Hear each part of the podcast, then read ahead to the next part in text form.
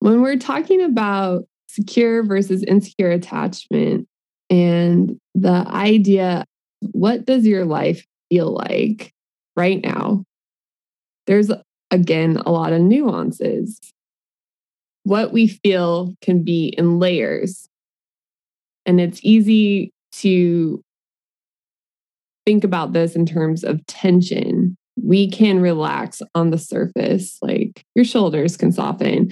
But if you right now relax your shoulders, but you're holding tension, like you're stressed, you're going to feel that core tension layer. And that's the layer that needs to shift for you to let go of surface tension. What does your life feel like right now? That's what we want to talk about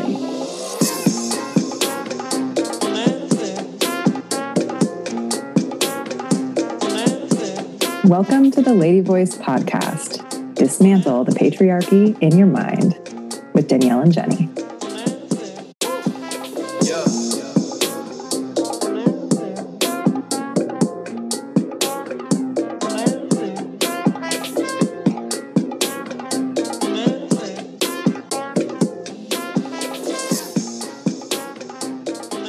I mean, I think of like how I felt for a lot of years, but I became a little bit more aware of it after having a child.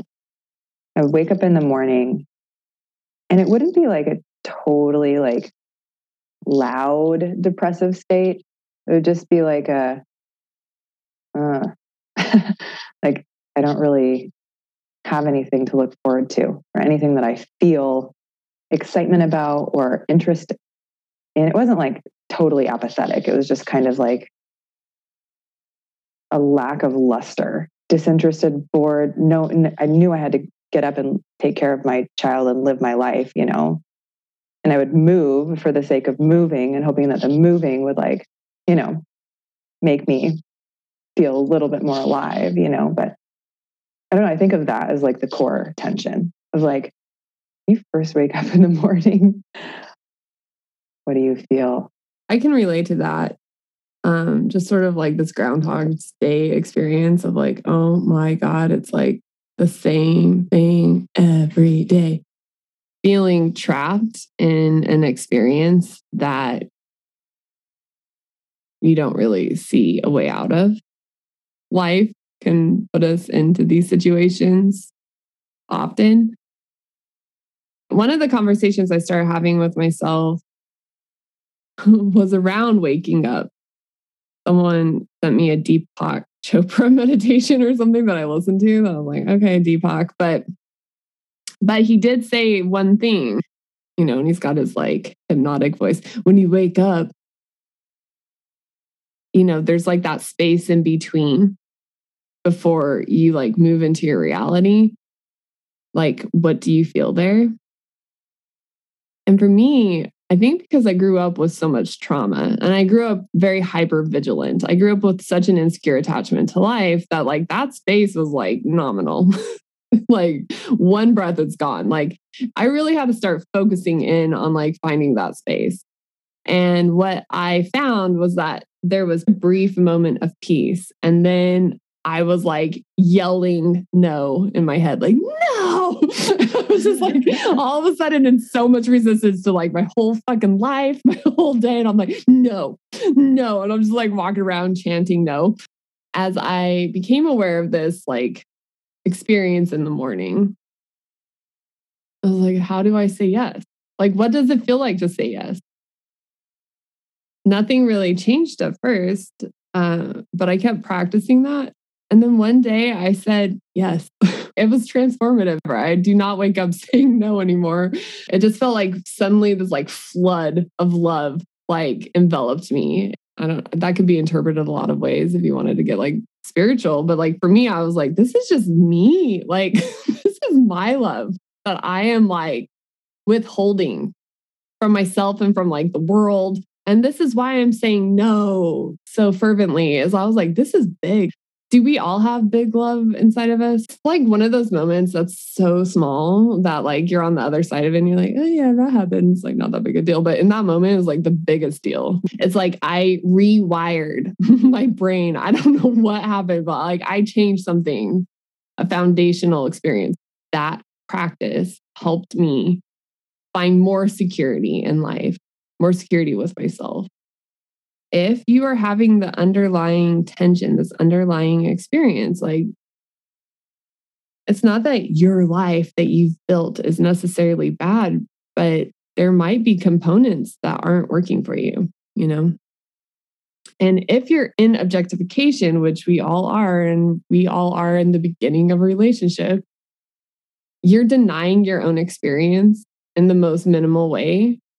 And it's in that denial. It seems small, but it just is huge. It's actually so big. It just snowballs to the point where you're in your relationship five years down the road and it's like, who the fuck are you? Like, in this place, like you might have some understanding of yourself, like from the surface moving inward, but you're going to hit that place like, I feel really bad here and I don't know what to do about it. And so you're going to avoid it.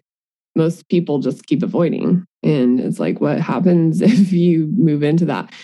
again, the fear is, well, everything, I'll lose everything. And that's always the number one fear. Every person I've ever worked with, having this conversation with, the number one thing is like, well, if I do that, I will lose everything.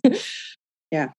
And again, we're kind of like, maybe, but maybe not. Honestly, I mean, some people didn't lose everything. Some people went on to have like really great partnerships. They started working on things. Some people did leave their partner I want to challenge this idea that partnership is everything.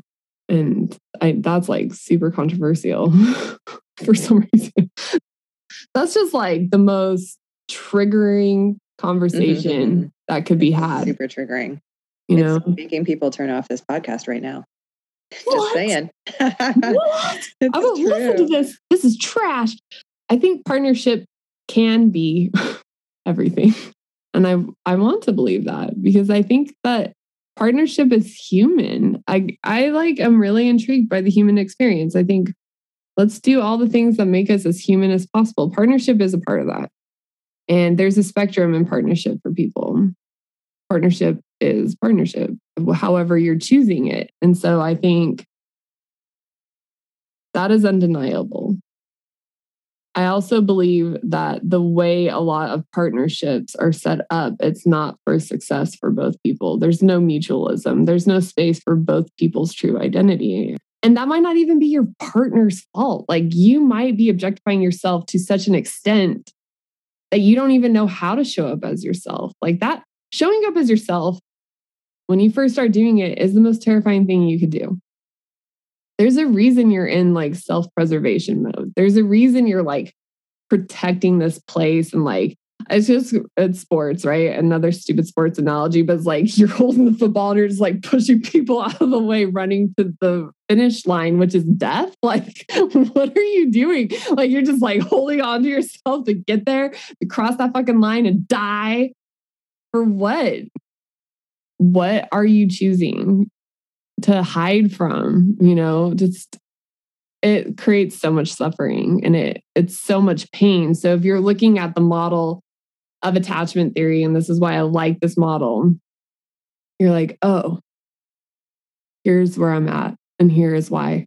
It's that simple. And so then it's like, well, how do I start to create a new experience for myself? Because here's what a secure attachment is.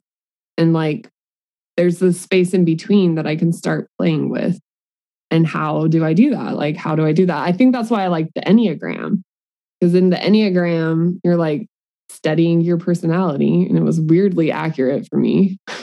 and then there's like the ladder of your personality. Like, are you doing well in your personality? Are you average or are you below average? And it's like, you know, those are some murky waters getting down in the below average. And I was like, whoa, don't don't do that. You could avoid that behavior. you know? It is so very possible. So it very is. And then it's kind of like an idea of like how to move in a direction that is more healthy, like more secure for yourself, because it really does tie into like the idea of a secure attachment. Like depending on your personality type, you have like a belief and a way to like move through that belief to find a more secure attachment with yourself. And so these two things were really helpful for me. But if you are like, what am I feeling underneath? That's like the most valuable information that you own is what am I feeling under here? And then being brave enough to start taking it out a little at a time. Well, yeah. And I think about like when I started looking at for me what was most like heavy and depressing for me, it was my relationship. and it was that was also the thing that I said no to and was holding the football like, no, this is the one thing. I can address everything else. Let me try to address everything else. You know, I'll exercise more, I'll eat better, I'll visit my family more, you know, I'll go on more vacations, like all these things, you know, that I think are like maybe addressing that really heavy place. But like I think I think it is just so interesting that like the lady voice invites us to protect most fiercely partnership. And I and I don't even I kind of hesitate to even use that word partnership because is that really what's going on? That was not what was going on for me. But like the model part the model of of this family structure the model of relationship that tells you like we have two parents here and some children or we have you know two people here who are exclusive and you know this is what we do till we die you know whatever the roles are that we're choosing. There are very limited numbers of models out there that are culturally appropriate and acceptable that we are taught to buy into. That if that is not working for you, you know, most of most of us just push it away and assume that it has to be something else. Like something else has to change or I have to change. I have to fix myself so I can fit this model. You know. Mm-hmm. And I think that actually that's what it came down to for me was like well, I better figure this out because this is the life I chose and this is the life I'm supposed to be okay with, right? Like I mean, I wasn't consciously saying those words. I probably would have you know, not believed those words if somebody said them to me quite like that, but that really is how I was believing. I think the willingness to confront these models that we bought into, because we were so invested in them. It's our the life we've built for our children. Like, what more investment do we have than that? You know, or the life that we've built around like our finances, the homes we've purchased or like moved into, or like the places we live. I just, it's relationships and how we orient to them and are we willing to challenge our structures around that our, our belief systems around that it's like this concept of family and security i think it's important to think about the historical context of marriage in our society. Like, we have to be willing to look at that and what it actually meant. And it was ownership. It just was like women were property. That still matters. That is still an important part of this. this is still important because you don't have to be property now, but the fairy tale you're believing in is that you're property, you get your day. And then what the fuck happens after that? This is my day. I become a bride. and then what? and then the fuck what? You know? And then you have your honeymoon phase for a year, maybe two years if you're lucky. But that fucking shit ends the second a baby shows up and you're taking care of two babies. Just saying. and it's not to say every man's a man baby, because I know a lot of wonderful men, but I also know a lot of women who are emotionally supporting their partners to suddenly be like, oh my God, the unhealthy imbalance. Like there is an imbalance in what she may be giving her partner emotionally. And it very closely resembles what she's having to emotionally give her child. And it's like, how the fuck do you deal with that? Yeah. Because now you have a jealous partner, like jealous of your baby because your baby's actually getting their needs met. And like you're attuning to the kid, but you're not attuning to me anymore. Where am I in all of this? And the people are like, this poor man, this poor man, he's been left out. His wife only takes care of the kids all the time. She's fine. She doesn't want to have sex with him anymore. She doesn't want to have sex with him anymore. What's he supposed to do? Of course he's going to cheat on her. Of course. I actually fucking heard this. You can't expect someone to want to just be with you and not have sex with you. If you're not having sex with your partner, why would they want to stay with you? I'm like, I don't know. What the fuck is love? Like, what are we talking about here? We've got like a lot of conversations happening on top of each other right. here. And it's like, it felt like all of it was designed to corral me into this like fucking little space. And I'm having all the allowances for my husband's lack of growth his emotional growth, his like ability to perceive bigger pictures and relationships, like all of it. And then I'm over here and like, but then you also need to raise the kids and you'll probably be doing it alone emotionally because your husband can't do it. But also, you can have it all. Hey, did you know something, lady? You could have all of it. Do you want it all? All of it's yours. You could do it all. And I'm like, what kind of fucking hamster wheel are we on? I was like, I am um, nervous systemly tapped out. I cannot do this anymore. You're in this like cycle and it's just like whirling around you and you are supposed to find the calm centered place inside of you so that you can manage it all. And that's why you don't feel fucking good on the inside. That's why you're holding all that tension down there because it's like how is one person supposed to do this? This is motherhood objectification. This is feminine objectification even if you haven't had a kid yet you'll be a mother soon so we've got the fucking commercials of the happy mom just like stoked to just be cleaning up shit everywhere and like, I just do the thing. And then I have all this stuff in the fridge. And then I did this. And I came home from work and I did it all. And then you're in bed and your husband's like tapping your back. hey, I'm here. and it's like, oh, it's a fucking nightmare. Oh, it is yeah. a fucking nightmare. It is my nightmare. I was in that situation. I was like, this is my fucking nightmare. I'm like, I thought I had other nightmares of what life could be. And I was like, no, I'm fucking in it. This is it. this is it. I came across this little piece of gold and it's Fox News. Society is creating a new crop. Okay. Here, though, this verbiage is really important. Crop. a new crop of alpha woman, and they are unable to love oh my God. oh my fucking God. Like me, my mother was not a perfect wife. She was, however, a remarkable and compassionate woman who fiercely was devoted to my father, so much so that five years after he died, she couldn't bring herself to kiss the man who fell in love with her. Oh my God. oh, my God. Get the fuck out of here, Foxton. Uh, a new crop of women. You guys are a commodity and you're fucking flawed. So let's do some GMO testing on you bitches. It's just coming, it's still everywhere, is the point of this. Like it is literally still everywhere. So, how to create a secure attachment with yourself despite the chaos that you might be finding yourself in.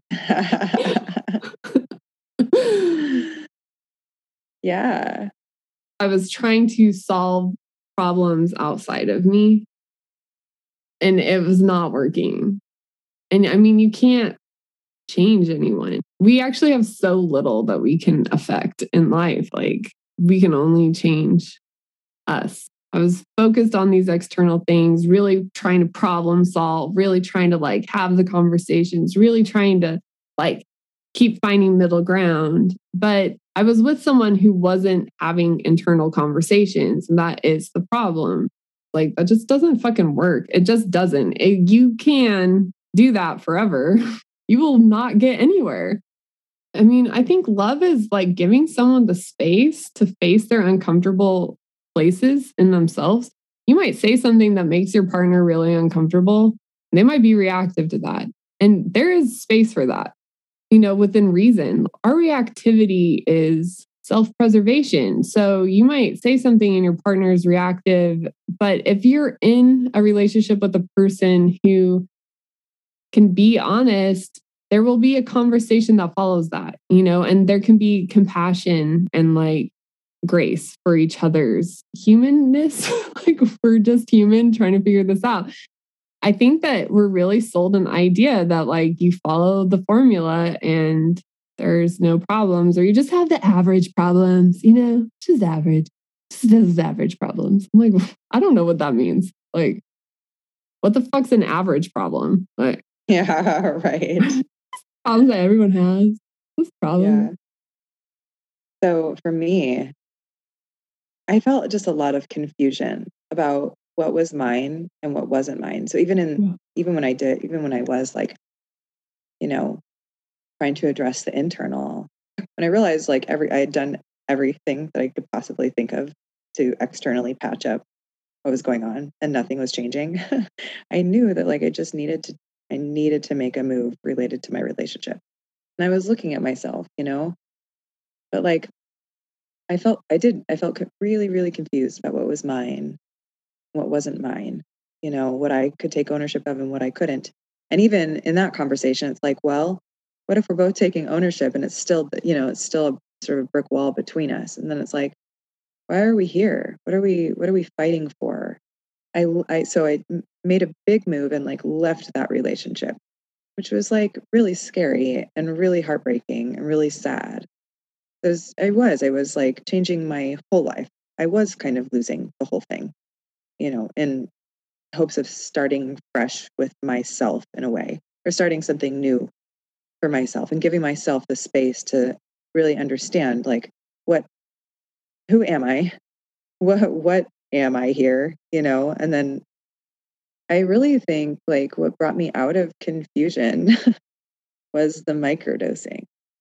Like I think that's what brought me out of this place of like my patterns and my habits that kept me safe or quote unquote safe in like my relations with other people for a long time. And It brought me sort of into that more clearly internal place. It helped me like sift through like what's what's mine and what's like everything outside of me and what can I own here. I guess I started last May. Just like this really steady returning to that like inner place of of who I am and and what I am and attuning more to this like center place. What it means to not be attuning to the other at all times, first and foremost, you know? A reminder to like always come back to tuning to myself and acting from that place. I think sometimes it's hard to sift through, like, even when you do find sort of this like internal process for yourself and you're examining that and you're examining your own growth. I think in partnership, like in relationships where we're filling these roles, it's really hard, like, really hard to find ourselves there. Kind of like you were saying, especially if the other person isn't doing it with you, you know, isn't having that really honest conversation with you and giving you the space to say, like, having this experience, like, can you still mm-hmm. be here and hold my hand through it? Yeah. You know, I find a Isn't that lot. sad? It's so sad. Like, isn't that all partnership should be? Like, I am Yeah. here having this experience. Will you please hold my hand while I go through this? Why the fuck are we together? yeah, if you cannot do that, like, what, what do you have? You have Yeah. children together and a mortgage. Sorry, like Yeah, that's heavy. A conversation of like, well, I will if it's the conversation I feel comfortable with having. it's conditional love. Yeah. My experience was meditation. It did the same thing for me. And I like love microdosing for sure. It's like also groundbreaking, revolutionary experiences of like centering. I didn't have that as a tool at the time. I was like transitioning out of my partnership. It was when I stopped attuning to him, though, that it shifted dramatically. And and then I just started meditating. And I think I shared this. Like he would just be I might not have shared this on this podcast. I don't know what I've shared on this podcast anymore, but there would be like conversations, these circular conversations. And I used to engage and I had stopped engaging, and the conversations continued without me. Like I was not a necessary part of the conversation. They would start, and I would just turn inward and I would just focus on the sun. I think I did share this, the sun inside of me. And I was like, so bright and warm. It's like I could feel myself laying in the sand inside of myself. Like I was not focused on him. I was not centering my experience around him. I was centering my experience around me. And I was like, this conversation doesn't matter because we've had it a thousand times. Like this conversation doesn't resolve. This is not, we're not going anywhere in this conversation. So I just started turning into me doing that, the conversation started going somewhere. I was like, oh, wow. But I was like so calm. I was like getting calmer and calmer. And he wasn't, you know, he, but it's like he was losing control of what he thought he had control over.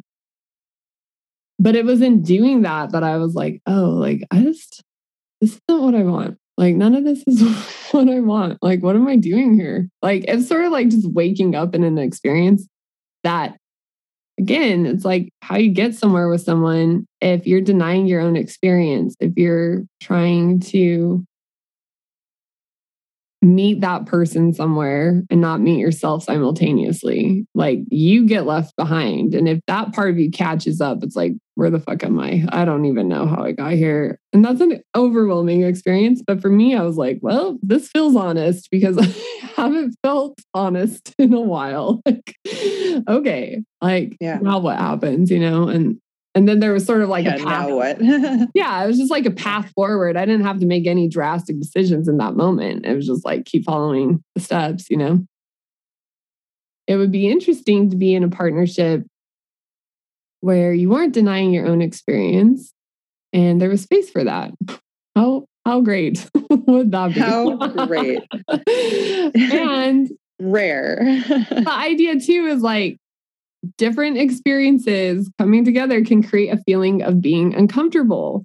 We don't have to always be comfortable with each other. Being uncomfortable isn't bad. I just want to drive that home. Like, where's that plaque for the kitchen? You know, live, love, love. I just want to be like, it's okay to be uncomfortable. uncomfortable is fine on my pillows. Let's just have those reminders everywhere. Is so this helpful. episode about like how to get a divorce, the first step. or save your marriage. Go the other way. Yeah, hey guys. I don't believe in that either. Because if you're here, you're just being nice when you say it. Maybe it would just, go in a better direction. I need to like give some hope so people take the initiative. Totally, I know. Otherwise, eh, that's that's what it took for me. You're like, also, hope is a lie, but it's fine. Maybe it'll work out. oh my God. Yeah, maybe. Yes, it has to, right? It has to. I mean, I don't know. I'm a good person. It has to work out. but if you're like here and you're having tension and you're like, how to move this tension? It's tension is resistance, right? I just, again, think of your tension as resistance. So, what are you resisting? You don't know.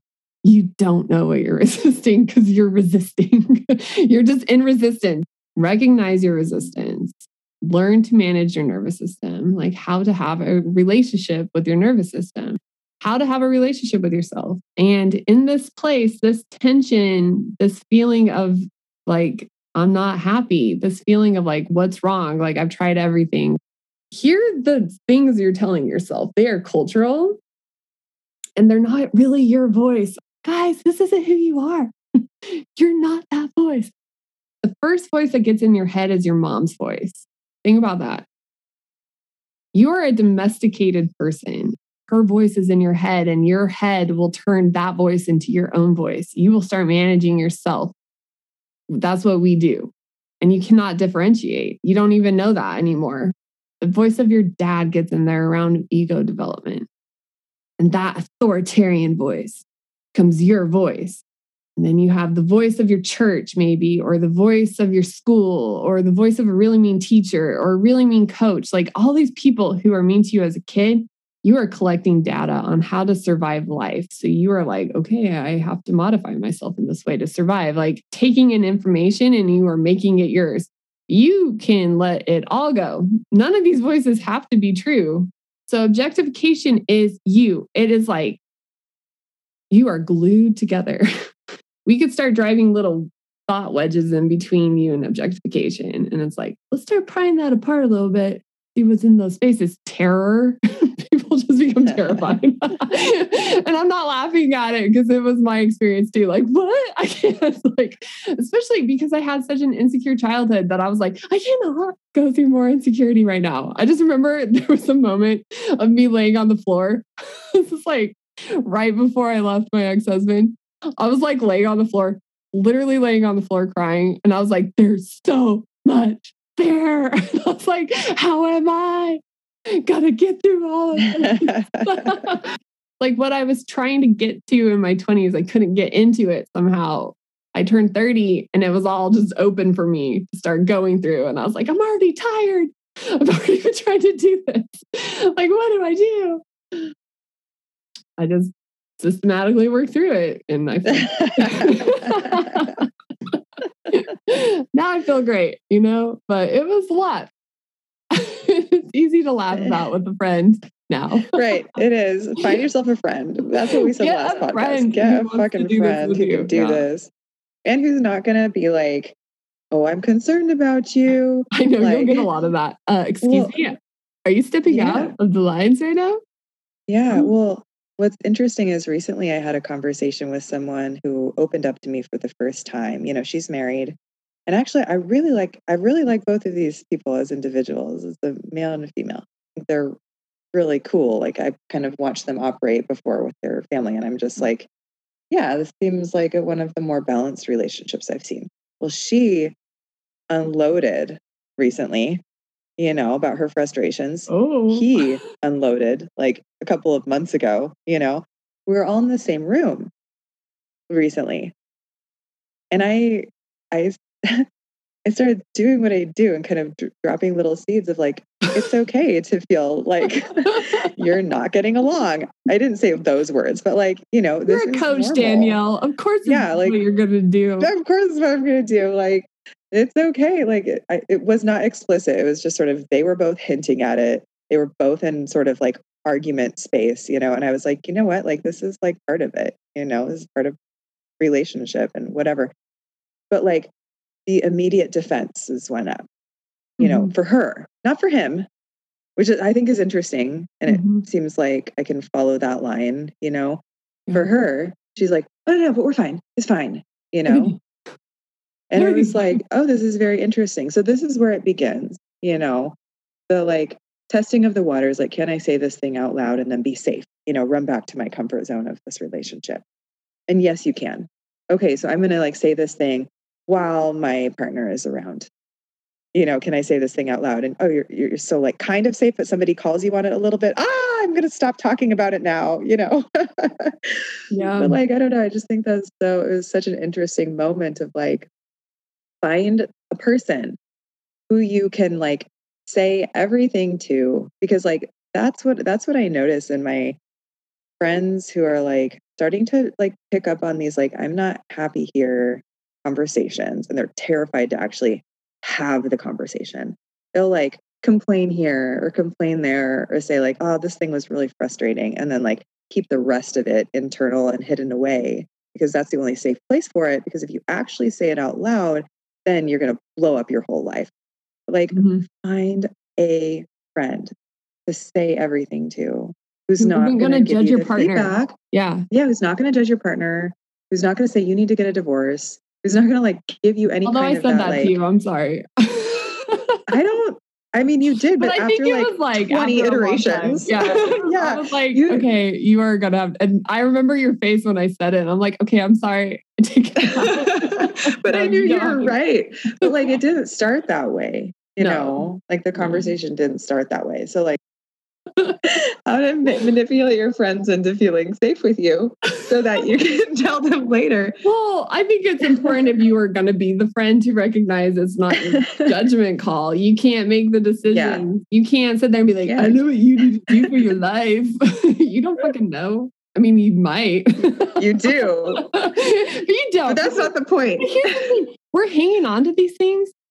Yeah. Because we're insecure. and like we all have different levels of insecurity. And so it's not even to make fun of that. Because at the heart of the like the heart of all of this is the insecurity. Yeah. And like the reason I was hanging on to it, I had like the worst upbringing. I mean, it was just terrible. I was like, Yay, I met a person who's gonna be on my team and we're gonna go through life together. That sounded awesome to me. And then that's not what I had. But I was really hopeful because I was like, for some reason, I thought this was available. like, what the fuck was I thinking Yeah. about when this happened? Like, uh, excuse me? but you know, you just get to the end of it and it's like, wow, dude, like it's like the fucking I don't know. Is this an like maybe this is only like a Mormon song? I took this shit to heart as a little kid. It's the wise man builds his house upon a rock. the dumb man, I don't know what they say. The other guy is like building his house on the sand. I mean, you've built a sandcastle essentially, right? In your fucking sandcastle and high tides approaching. And it's like, what? You're like up at the top, just resting on a pinnacle, one toe. You're like, I don't know how I got here, but this is a bad fall. Well, the more you recognize, like, the more you start like letting yourself attune to yourself and stop denying your own experience, the more it starts to feel like anything that is like out of alignment with who you are, it, it it's almost like the suffering there increases. And it kind of instead of mm. feeling like you're on this really high point where you're just going to like take a free fall and you don't know where you're going, it starts to feel a little bit more like what's worse? Staying here is worse. You know, both are bad. So it all sucks. No, but like I have possibility over here. There's no yeah. more possibility over here. I already know what this is, and it is keeping me in a bad place. You know, at least after I take this deep dive, which is really, really painful and awful, there's something over here for me that I get to choose. And that's that's why I feel like it's worth it possibility of becoming an yeah. alive person versus yeah. like you are dead for the rest of your life. For sure. What, you know, and yeah. it's a hard leap to make. It really is. It's painful. And I think it's harder if you don't have a sense of yourself. Like if you're a person who's constantly been in relationship with others, like, and you haven't had the focus of creating a relationship with yourself, it's definitely harder in that moment, but it's not impossible. At any moment, you can create a relationship with yourself. You are your one consistent person in life. Like you are your own partner. You know, I believe that that's true. partner yourself. I think too, it's like hard if you're an object, you're a good partner. A good partner doesn't stop attuning to their partner in hard times. You attune harder. You know, it's like you attune in more. You get in there deep there is that conversation. And so to turn away from objectification here and to turn back to yourself, you feel like you're a bad person. When I started turning into myself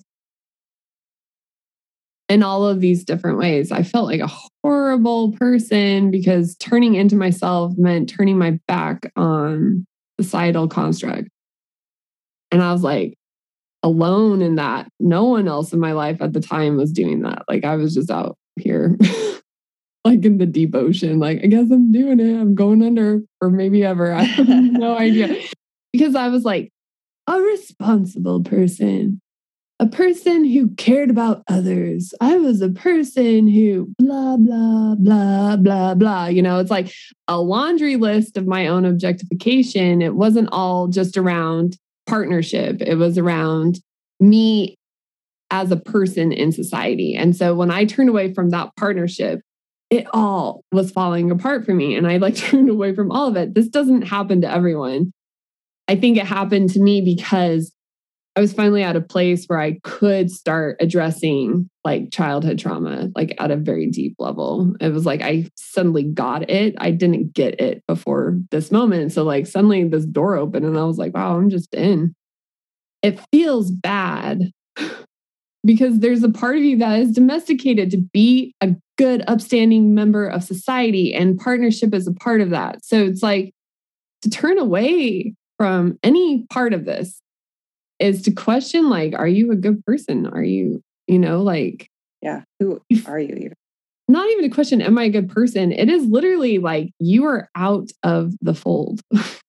and we yeah. want to feel safe in the group. And it's like you're out of the fucking group. So at least for me, it's like you're out. Now what? And I'm like, I guess. Well, yeah. When you makes me think of when you did say, well, maybe you need to get a divorce. We were having conversations about this subject for like probably a year and a half before we even had that conversation. You know, like I that it still wasn't in my realm of options.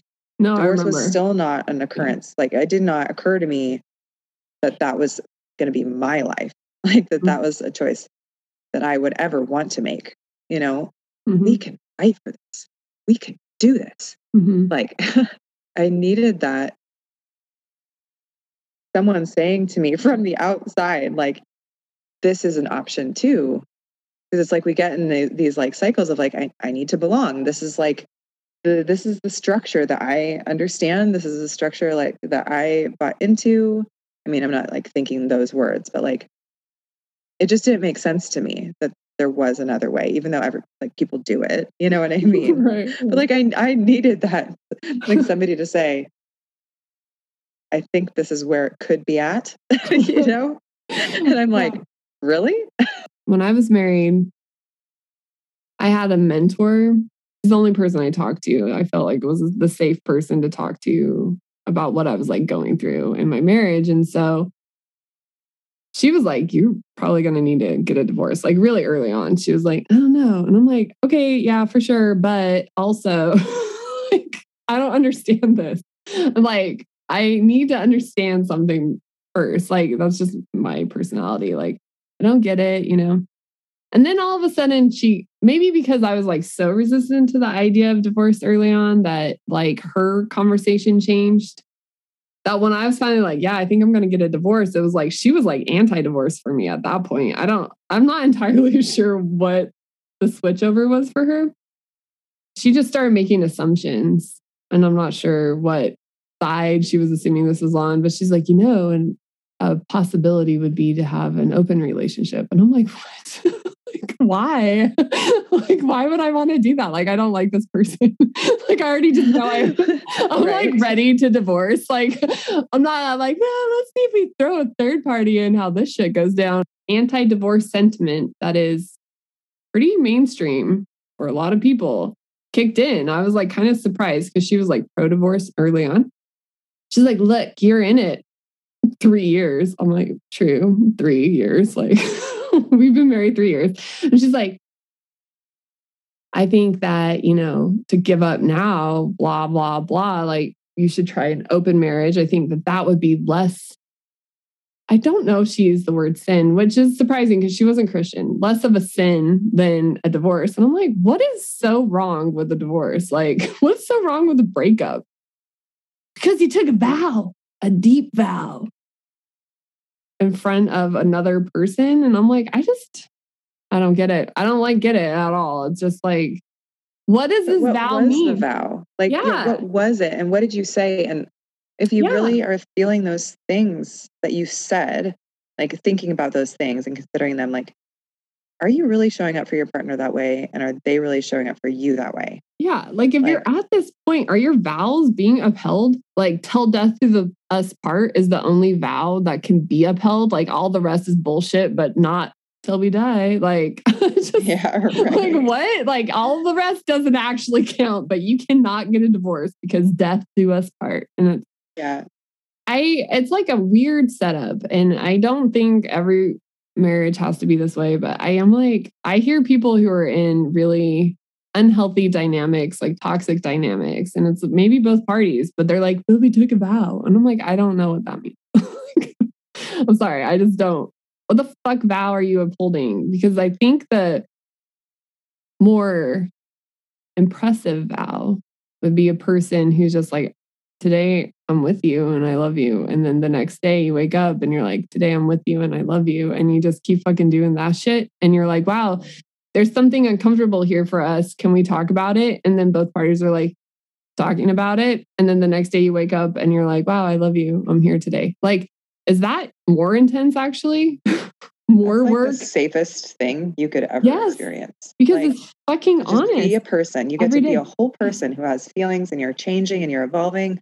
You have a person by you who is just like accepting you. yes. And it's like, understanding that you will change. They are not objectifying you to be this like, I took a snapshot of you when we got married, and that's who I'm expecting to show up every day for the rest of our life. I want someone who is dynamic, and I also want someone who is consistent, you know?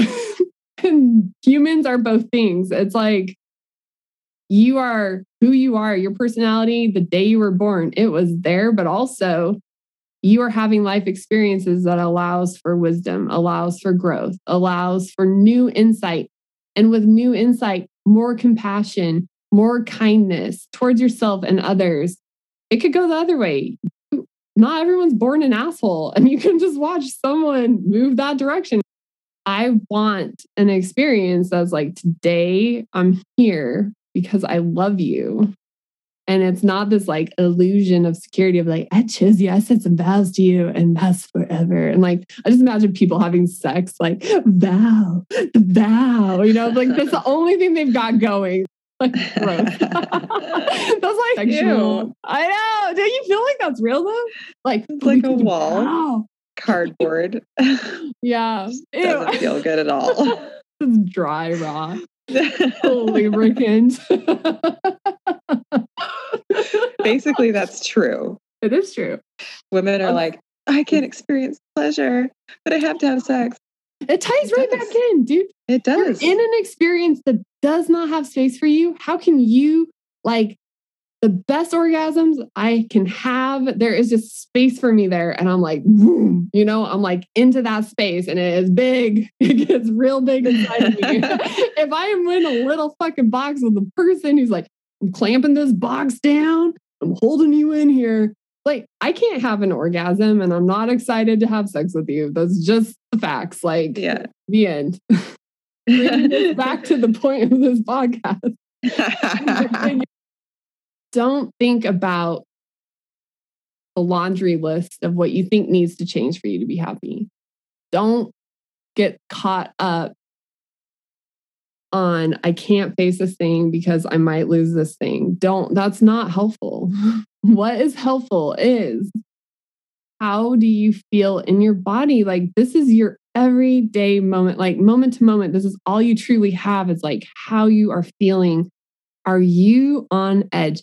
Are you depressed? Are you anxious? Do you feel like clamped down? Do you feel dead inside? Like that's the place to meet yourself. Like, how do I feel? Like, what is my life looking like right now here from this vantage point, from this feeling of like, accept it, like accept yeah. that place. And I think that that's for me, I would notice, I would be like, how do I feel? Shitty. Well, that's not right. great. yeah. What am I supposed to do with that? And it's like, when I started like accepting myself, like, oh, yeah, I feel that. Okay. And just like cry, like got to a place where I could cry about mm-hmm. that rather than like pushing it away and thinking that I was wrong for feeling that, or I could work it out of my system, or I could try harder, you know, mm-hmm. just like accepting the place that you find when you actually consider how you feel. Yeah, that's key it. phrasing right there. I can try harder. No, you fucking can't. If you're at the place in your inner conversation, like I can try harder, no, you cannot. And that is okay. like, stop trying this idea of like you're carrying more of the relationship than you should be carrying if you think you're like, I can try harder to fix this, you're carrying some of the other person's responsibility to the relationship on your shoulders. Stop trying so hard.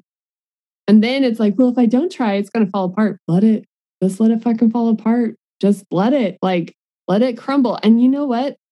Sometimes that's when the other person has a reality check and does choose to grow into some wisdom and show up for you. It does happen. This happens. Like, probably more than I realize, you know? And then sometimes it just falls apart and you're free though. And it's like, not, it's not bad on the side of freedom.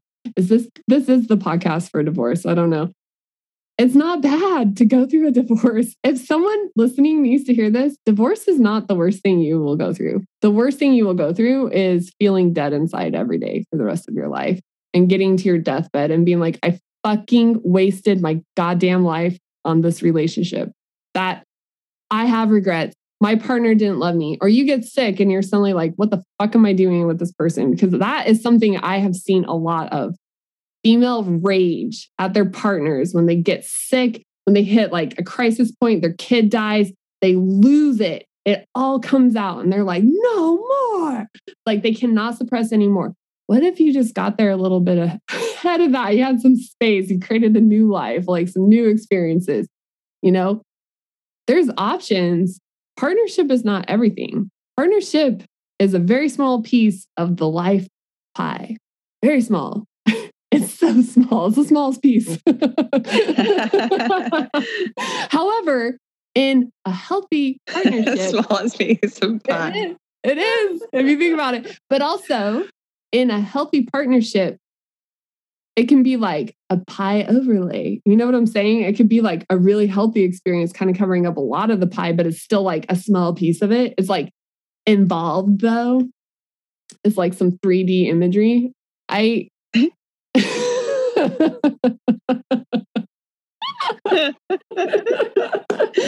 oh, man.